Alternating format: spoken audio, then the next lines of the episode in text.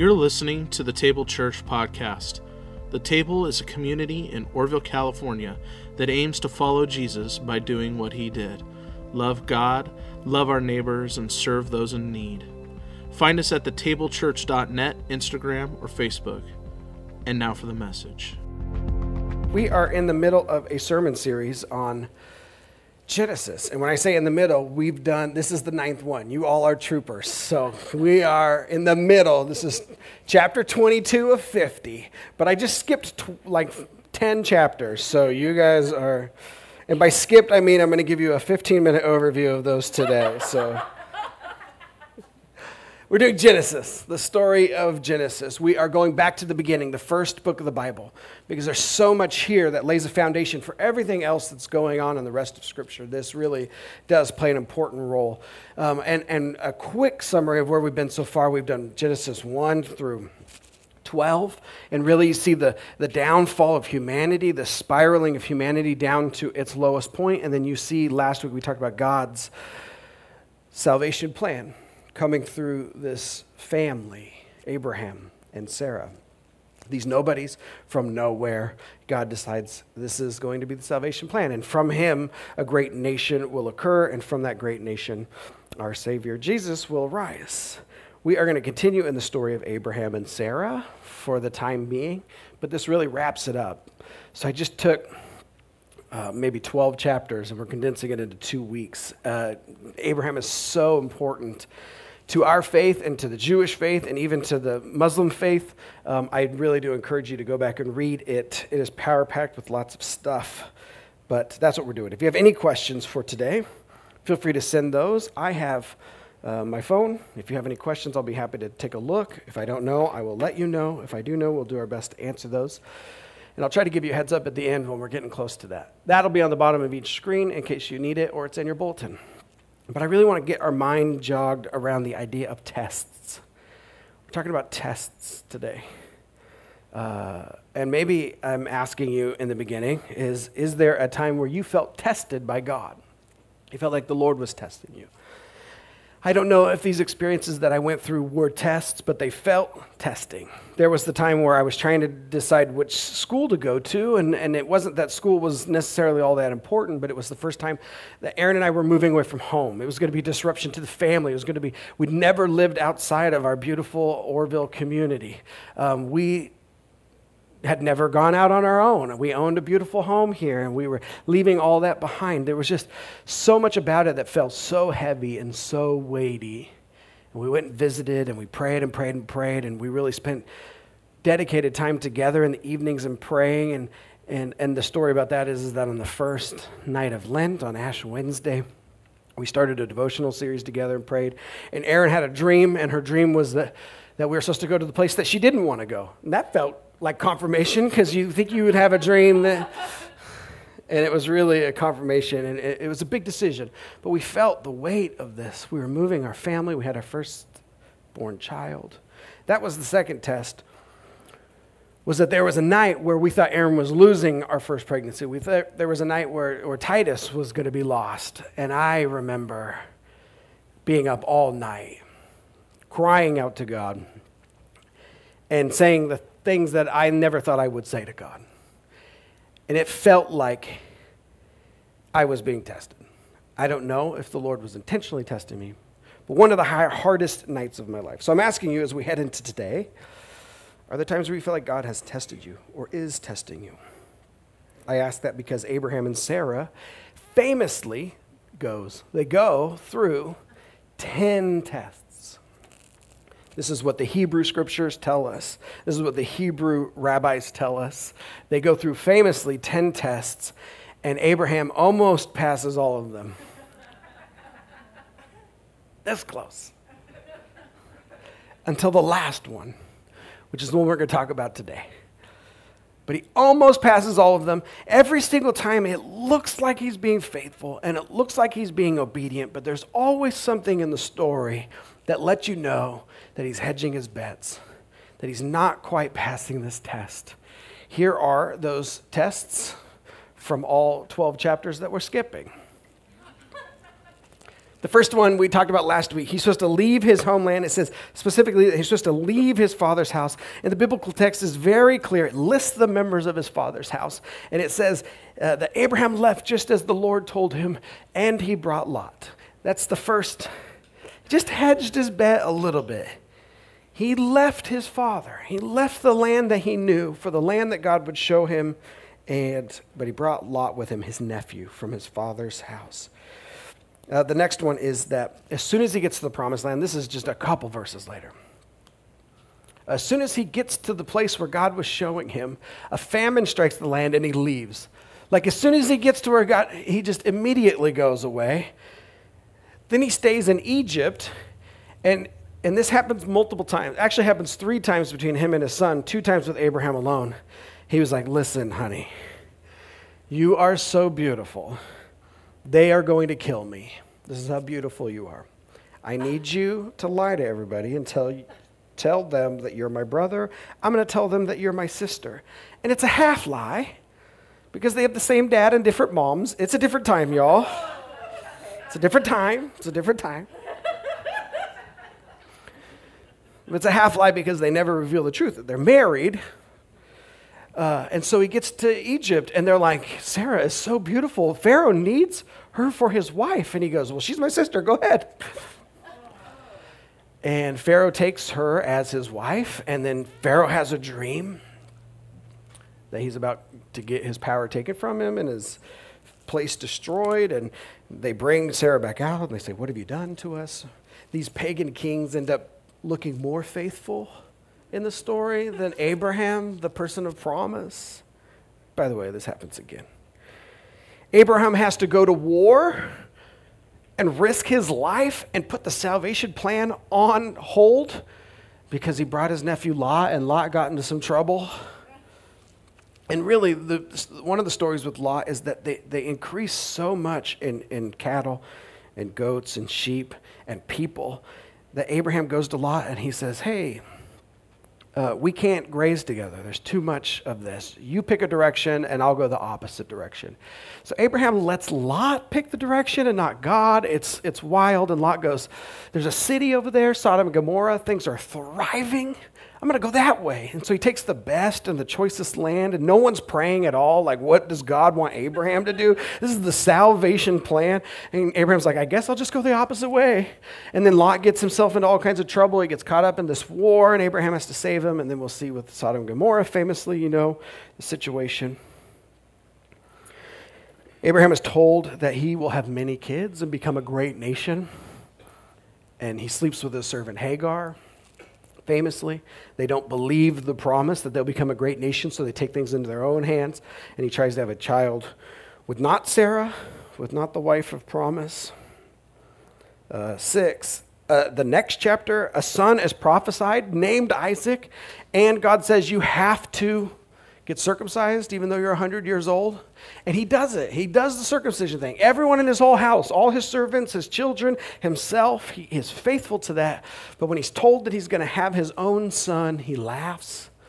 Sarah laughs too. God shows up again and says, You are going to have a son next year named Isaac. And Sarah laughs. That's what Isaac means. She laughs.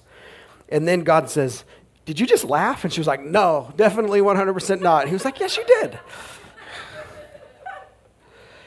And Abraham begs, and because he now he has the son by this servant named Hagar, and he begs, he says, God, could you just accept Ishmael, my son that's not from Sarah? And God says, No, I got a plan. It's through Sarah. She's the wife of promise. So there's always this lack of faith, but always this moving forward. There's a, a hedging of bets. There's a trying to do things in your own power, even though you have this divine promise. And then, as soon as God says you're going to have a son next year named Isaac, God said, Actually, I was on my way to destroy the city complex called Sodom and Gomorrah because the cries of injustice have reached my ears, and there are so many people that are being oppressed. And this is important to our text today. Abraham begs God not to destroy Sodom and Gomorrah. And we see God relent. God answers Abraham's prayers. Abraham says, What if there's 50 righteous people there? Are you going to destroy it? And God says, No, I guess not. He says, What about 45? God says, I guess not. What about 30? I guess not. What about 20? No, I will not destroy it if there are 20 righteous people to be found. Abraham says, What if there are 10 righteous people in this place? And God says, No, I will not destroy this place. And it stops right there. And the Hebrew rabbis tell us, because the next question is, What if there's one righteous person? And the imagined conversation, it's not in the Bible, from the rabbis, is then God would say, Who did you have in mind? The righteous one. And he's supposed to go, Well, I brought my nephew Lot. And God's supposed to go, I told you not to bring anybody. and so, God, I mean, Abraham is pleading, crying out. Prayer really is a picture of prayer for this city. But ultimately, it's not for the city's sake, it's for his nephew's sake, whom he was not supposed to bring in the first place. Number nine, he goes to a place called Gerar. And again, a king comes out and says, This is the most beautiful woman I have ever seen we must have her as a wife. Is she your wife? And he's like, absolutely not. 100% my sister. Go ahead. And the, his name is, somebody help me out here?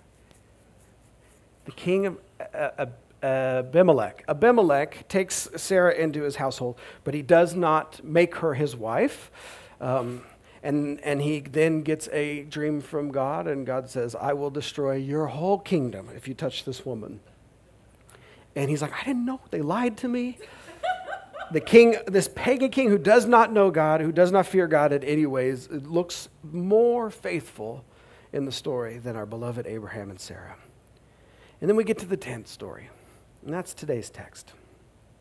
It is one of the most well known, beautiful, and yet one of the most difficult passages in all of Scripture. You do not have to like it. In fact, I think on purpose you're not supposed to. But it is very formative. it, is one of the most uh, important passages in all of Scripture. So important that it gets its own name. It's called the Akedah in the Hebrew. Uh, it's Abraham and the binding of Isaac. Akedah means the binding. This is how important this story is. It's beautiful, it's harrowing. Uh, the, the, the story doesn't give us very many details, but it keeps the pace going. Very interesting. Here's our story. It's in, from Genesis 22, 1 through 14. But today we're going to do it a little bit different. Instead of reading the whole story, we're going to read parts of it and get to our points so you know how I preach. If you don't, I preach head, heart, hands, something for us to know, something for us to feel or experience, or something about our identity, and something for us to do with the story. And so here's the first part of the story. After all these events, God tested Abraham. So, right away, the story is going to be horrific. But the narrator lets us off the hook. God does not plan to go through with this plan.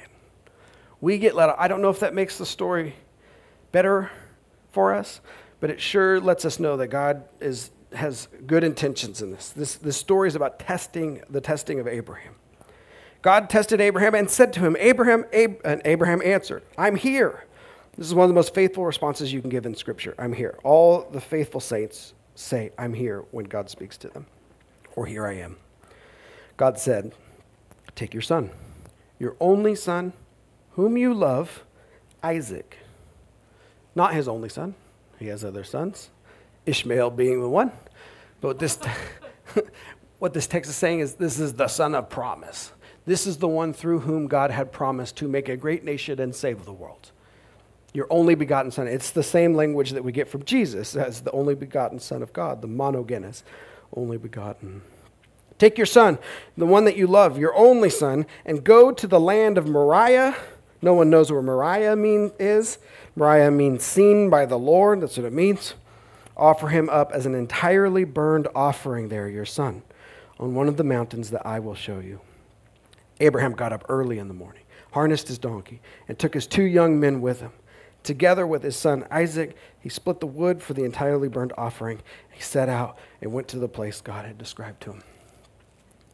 There's so much going on here that I'm not even going to get to in, in, in my points, but I have to point them out. This is usually, young men is usually translated servants, but the reason why the text has a hard time calling them servants is because they don't do anything. Abraham does everything. He gets up, he splits the wood, he harnesses the donkey, he's doing it. So why do you have servants? If they're not doing anything, you should be thinking about that. I'm not going to bring it up though. Um, whenever I see this story portrayed on film or TV, God says, You have to go sacrifice your son. You have to kill your son. And they always have Abraham falling down, crying, wailing, No, God, please don't. The text does not do that at all. That's why it always drives me wild. It makes me upset. Because the point of the text is that Abraham is going to pass this test. So Abraham doesn't cry out for his son like he does with Sodom and Gomorrah or like he does for Ishmael. It says he got up early the next morning. Like if I had to go kill my child, I'd be like, I'm gonna take my time, I'm gonna sleep in. I might sleep for a couple days. Early the next morning. He didn't wait for his servants to do anything. He did it all himself. He's chopping wood, he's harnessing donkeys, he's ready to go. He's not weeping and wailing and begging. He's, he's let's go.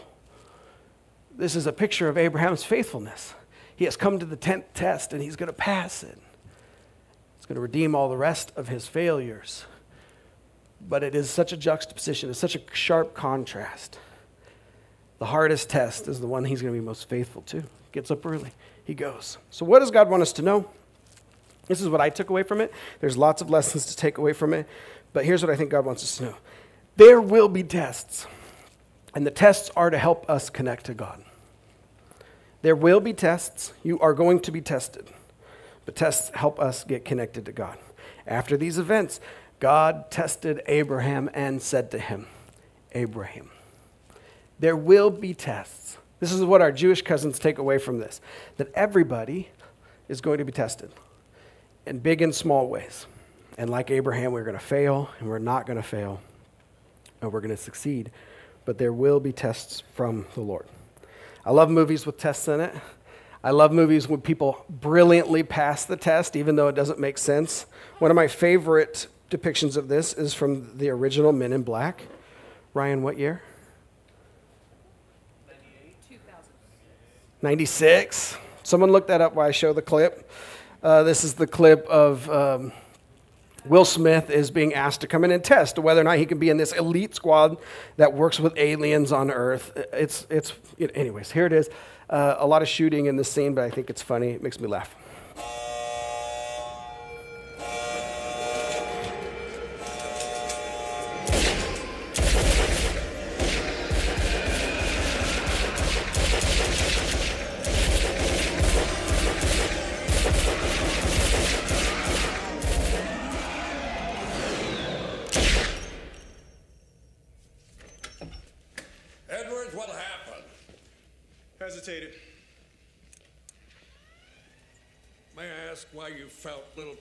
Deserved to die? Well, she was the only one that actually seemed dangerous at the time, sir. How'd you come to that conclusion? Well, first I was going to pop this guy hanging from the street light, and then I realized, you know, he's just working out. Then I saw this uh, snarling beast guy, and I noticed he had a tissue in his hand. I realized, you know, he's not snarling, he's sneezing. You know, ain't no real threat there. Then I saw little Tiffany, I'm thinking, you know, eight year old white girl, middle of the ghetto, bunch of monsters, this time of night with quantum physics books. She's about eight years old. Those books are way too advanced for her. If you ask me, I say she's up to something. And to be honest, I'd appreciate it if you eased up off my back about it. Or do I owe her an apology?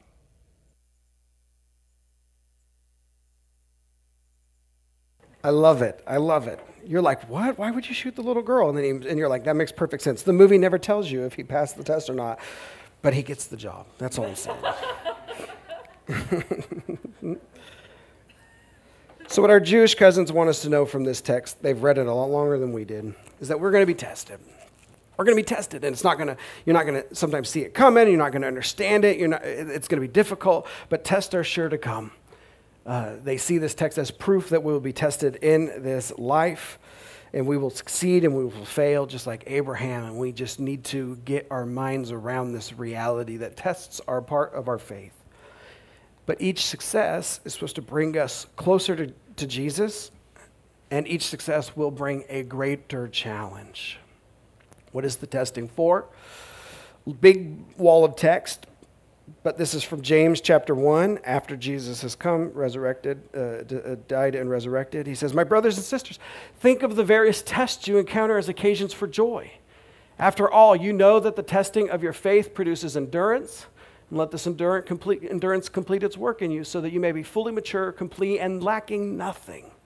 No one who is tested should say, God is tempting me. This is because God is not tempted by any form of evil, nor does he tempt anyone. So, what James wants to point out is that God might bring you tests. Satan's the one who tempts. There is a difference. One of them is to make you grow, and one of them is to make you fall. But ultimately, James also highlights that tests are a part of our faith, and they are to bring about good in our life. And in Abraham's story, uh, we are tested to learn and to hear and to respond to God.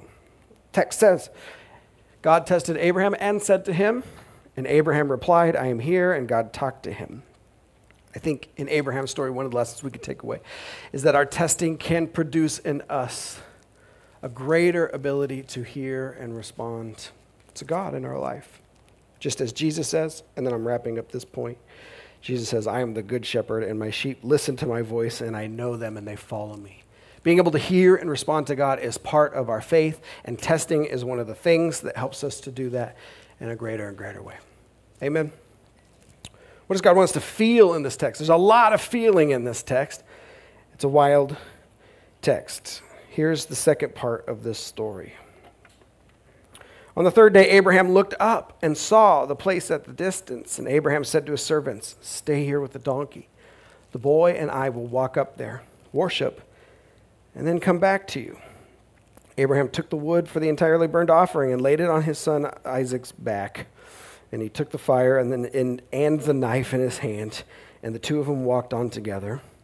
And Isaac, having been a part of many sacrifices, says, Hey, Dad. And Abraham said, I'm here, son. This beautiful picture of Abraham responding to his child just as he responded to God. I love it. And Isaac said, Hey, there's, there's fire and there's wood, but there's no lamb for the entirely burned offering. They arrived at the place God had described him, and Abraham built an altar. And there he arranged the wood on it, and he tied up his son Isaac, and he laid him on the altar on top of the wood. And then Abraham stretched out his hand and took the knife to kill his son as a sacrifice.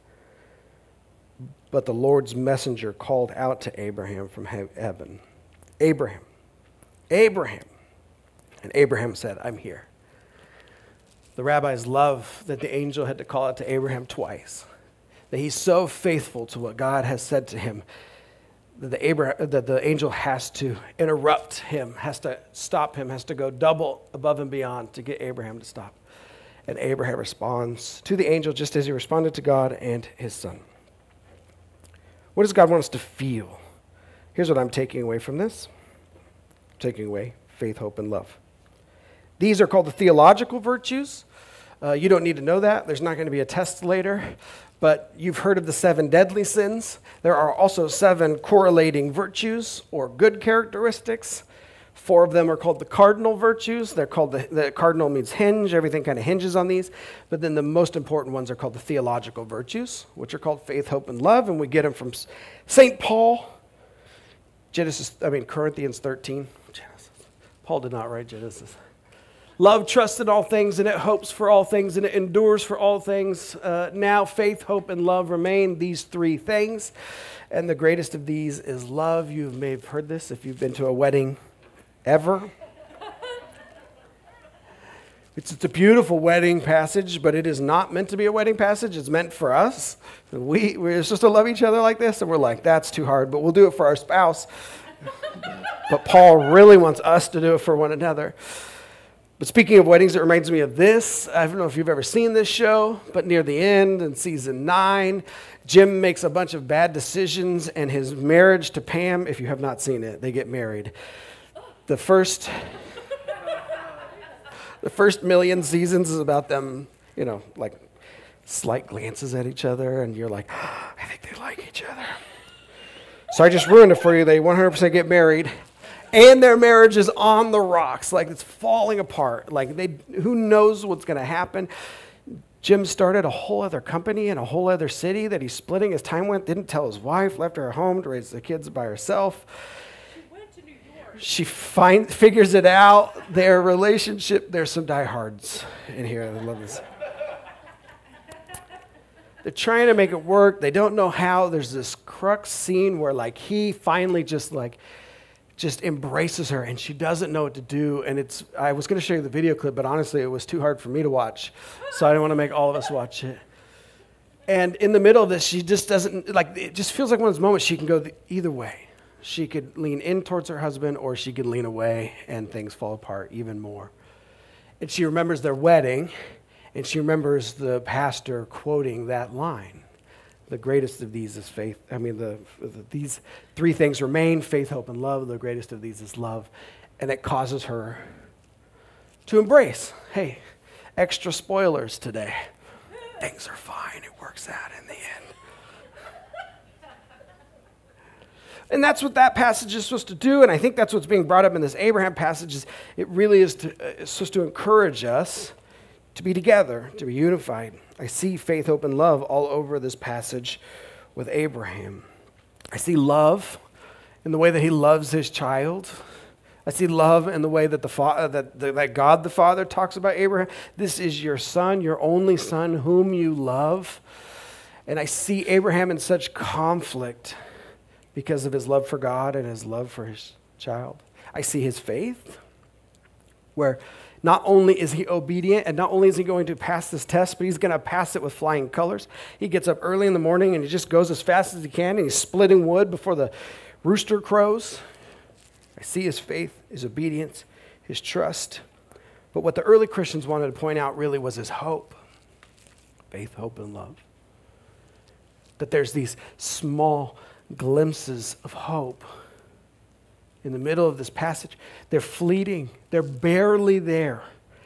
But you see the old Abraham, well into his hundreds at this point, have a bit of hope. This passage gives us just small flashes of hope, but this is the theme the Christians picked up on. You see it in Abraham when he talks to his two servants. And he says, We're going to go up and we're going to worship. You stay here, and then we will come back to you. And you see it when Isaac and Abraham are talking, and Isaac says, Where's the lamb? And Abraham says, God will provide a lamb himself, my son. This is the Hebrew, this is the literal Hebrew. Uh, the, the rabbis saw a double entendre in there, a double meaning.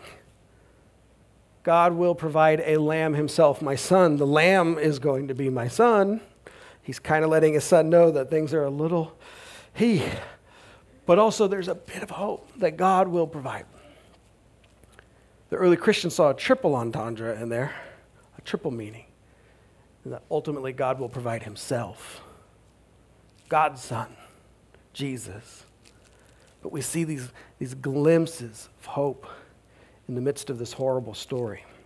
Later, Christians would write in our Bible, Hebrews 11, by faith, Abraham offered Isaac when he was tested the one who received the promises, Abraham, was offering his only son, and he figured, so he's telling us what Abraham thought, he figured that God could even raise Isaac from the dead.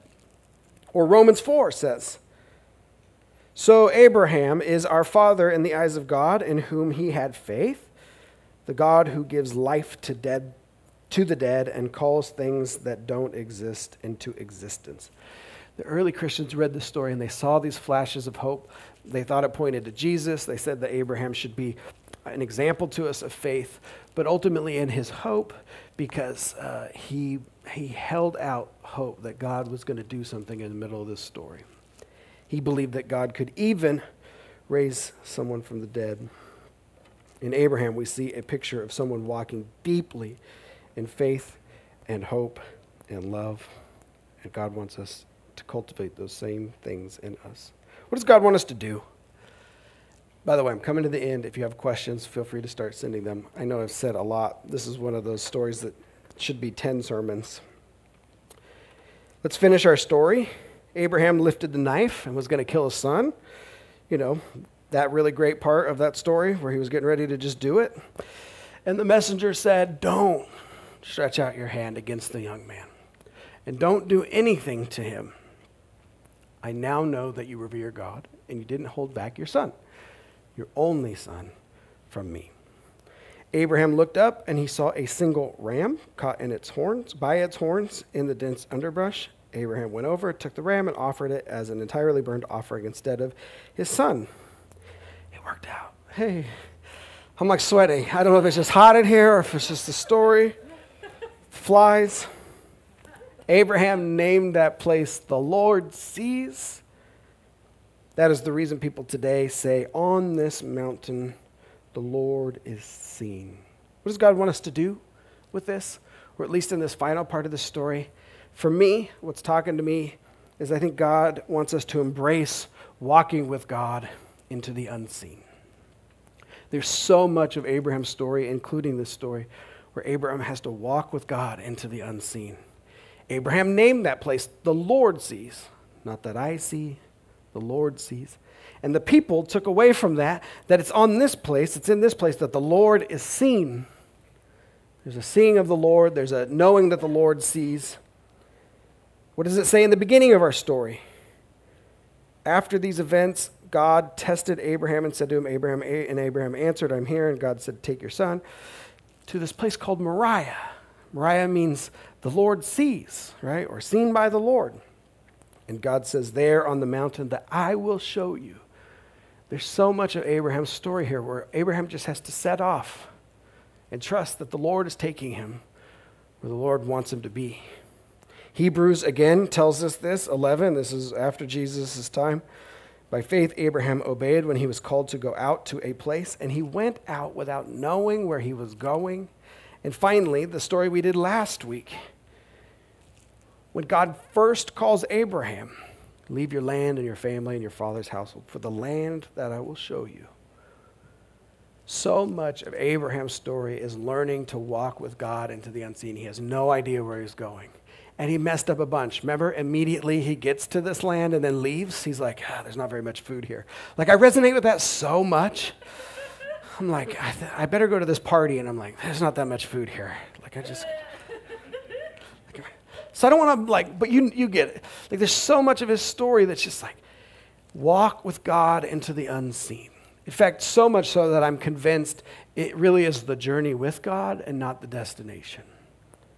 Like, this is even the theological concept of heaven. Like we can say all kinds of things about what heaven's going to be like, but ultimately we don't know. What we do know is that we'll be with God. That is going to be heaven. Whether or not it is on a cloud, I don't think it is. Next to our dog who passed away and we're playing a harp, I don't think that's the picture we get in the Bible. But ultimately, what Scripture wants us to know is that we, are, we will be with God.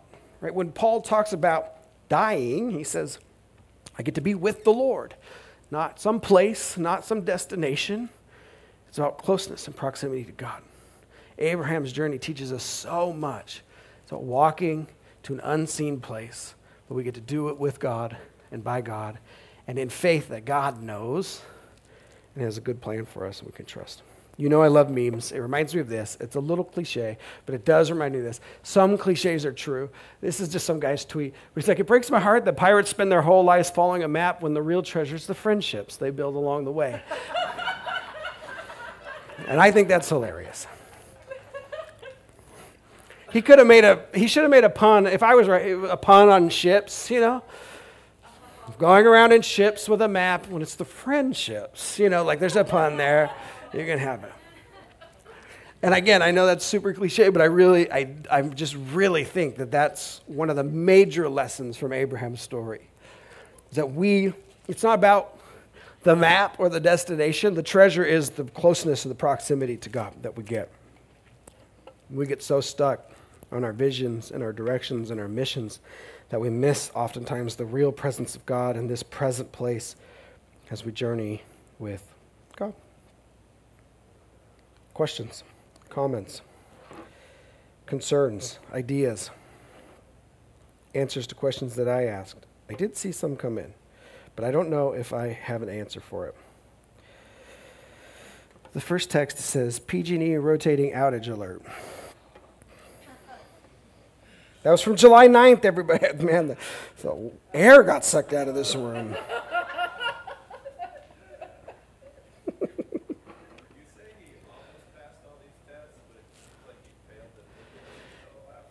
Yeah.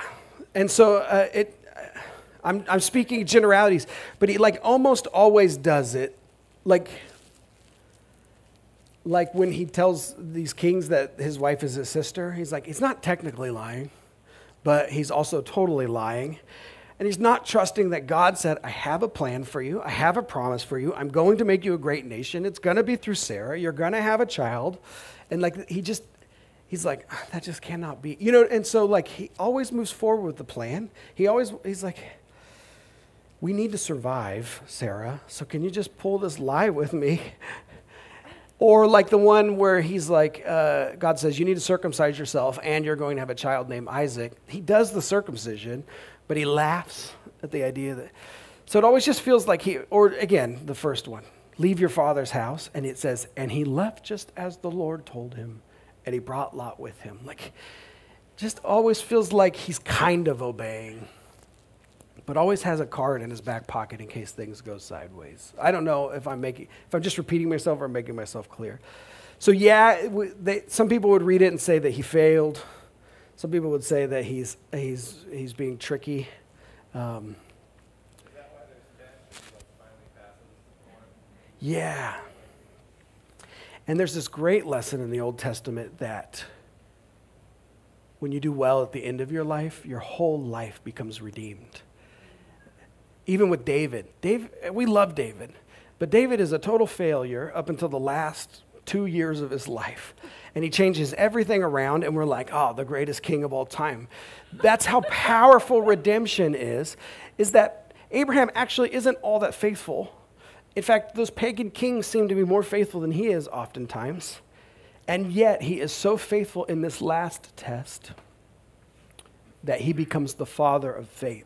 He becomes the epitome of faith. He is so redeemed by this final test that everything else gets read in the light of his final faithfulness. James, Yeah. I know it's about Abraham.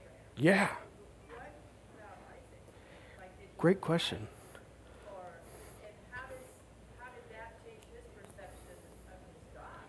Yeah. Uh, not great. Uh, there's no, we have no, um, no details about how, how Isaac reacts.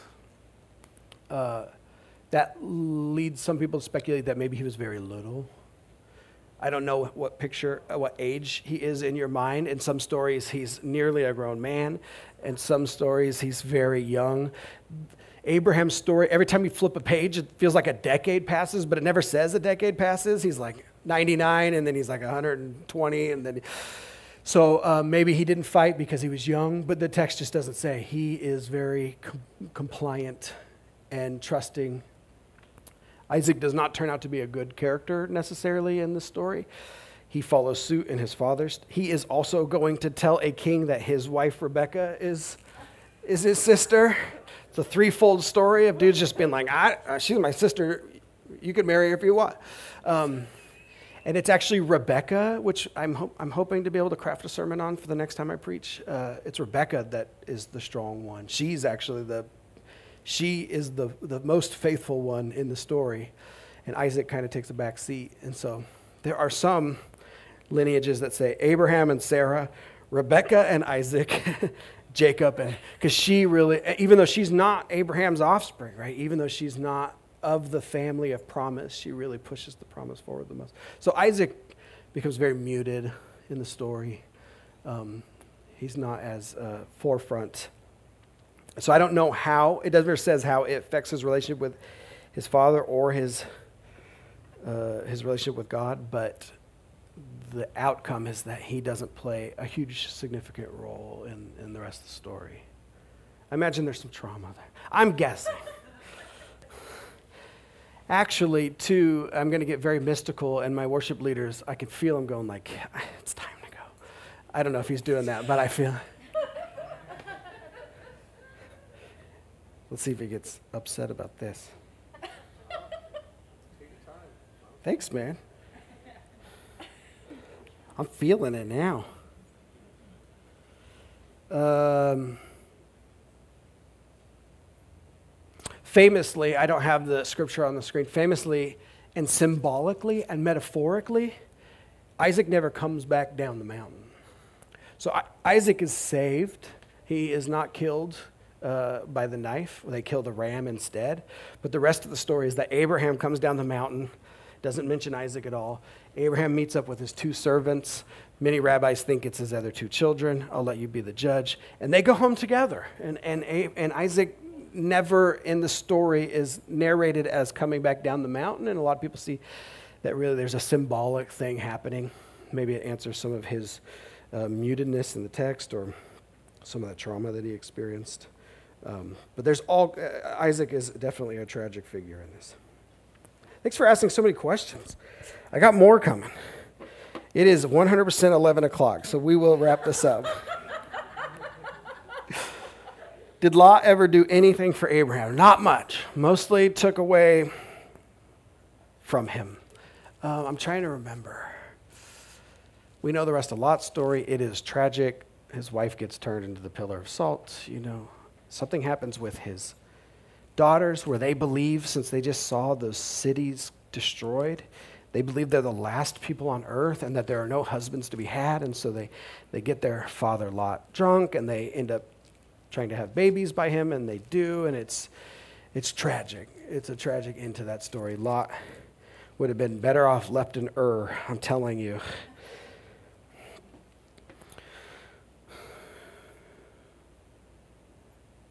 Oh, great. So someone wanted me to um, clarify. To fail when tempted is a fall, but to fail when tested is a dot, dot, dot. Great question. I said God tests us, but Satan tempts us. Um, and we see in Abraham's story that it is not uh, catastrophic to fail tests.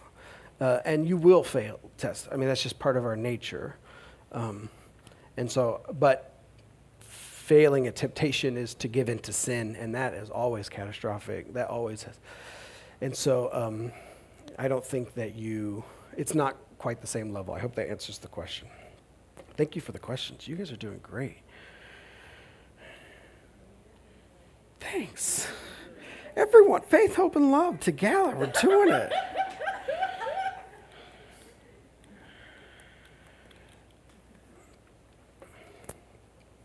Um, let's, we're going to move into our conclusion. Uh, my conclusion is that Kurt Libby is preaching next week, and we're very excited about that. And I say that because he is also, without us c- talking about this, preaching on Genesis. But he's going to skip ahead two generations. So um, he, I did Abraham, and then the next generation is Isaac and Rebecca, or Rebecca and Isaac. And he's going to be talking about Jacob's wrestle with God. And so we're getting a little bit out of order, but you're going to have the same themes. Um, but ultimately, here's what I think we our takeaways are for today, and then we'll pray and move into a time of singing and moving into communion. I think with our head, God wants us to know that tests are going to happen, but God is giving them to us so that we can grow closer to God. Specifically in Abraham's case, so that we can learn to hear and respond to God which I firmly believe should be a part of our relationship with Jesus. That isn't to say that if you're not hearing from God, something's wrong, but I'm just letting you know that as part of your faith journey, there is an expectation that you can, at times and in regular intervals, hear from Jesus. With our heart, God wants us to feel that these tests increase these greatest characteristics in us faith, hope, and love. And lastly, what does God want us to do? But embrace walking into the unknown. Why did I go so fast? Embrace walking into the unseen with God. Because I think the priority is that we are walking with God and it's not the destination. And since we are walking into the unseen and the unknown, one of the ways that I think you could practice that this way, just in a small way, is just by practicing saying, I don't know. I don't know. And, and that's okay. I don't know. When you don't know, don't make it false humility. If you know, say it. But if you don't know, learn to be okay with that. And that's going to help us practice walking with. See. Let's pray. Father, thank you for this story. This heartbreaking, harrowing, beautifully tragic, but ultimately hopeful and redeeming story. We pray that we chew on it for the rest of this week. And for the rest of our lives as we encounter your scripture. So that you can en- encourage those characteristics in us that Abraham displayed. His great faith, his sincere love for you and for the people around him, and ultimately that bit of hope in those hard places, even if it's a glimpse or a glitter, a shimmer of hope. Help us to hold on to that.